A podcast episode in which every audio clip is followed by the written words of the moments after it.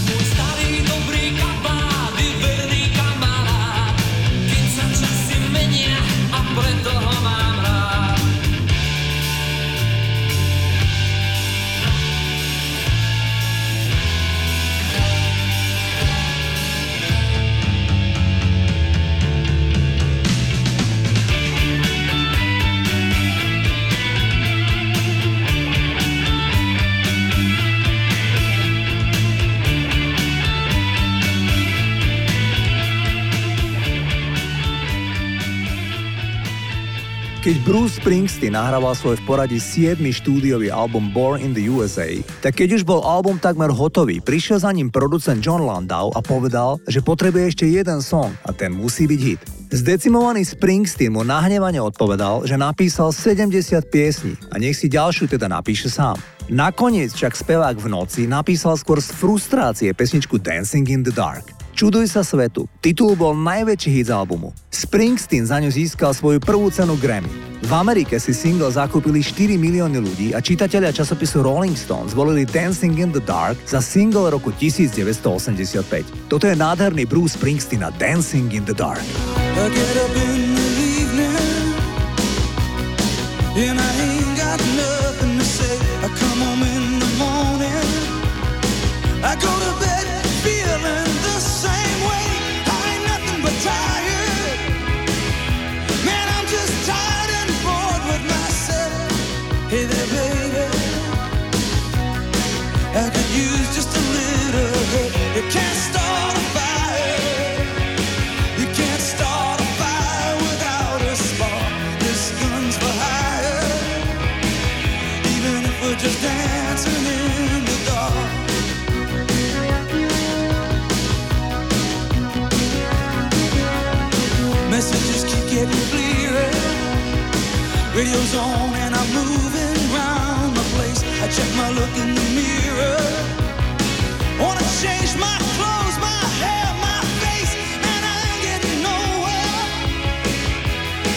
just living in a dump like this. There's something happening somewhere. Baby, I just know that there's. You can't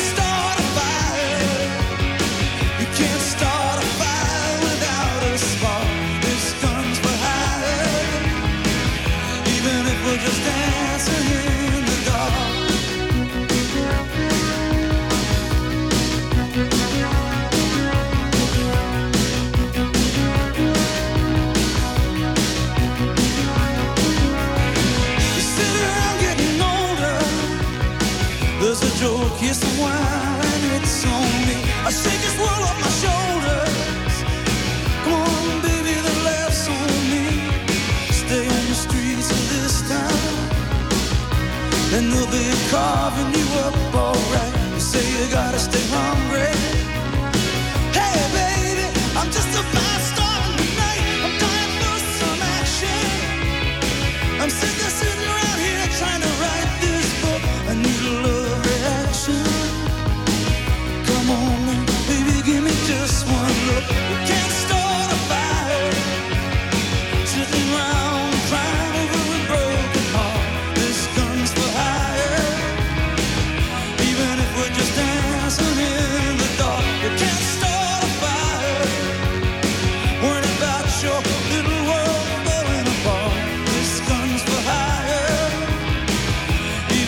just dance.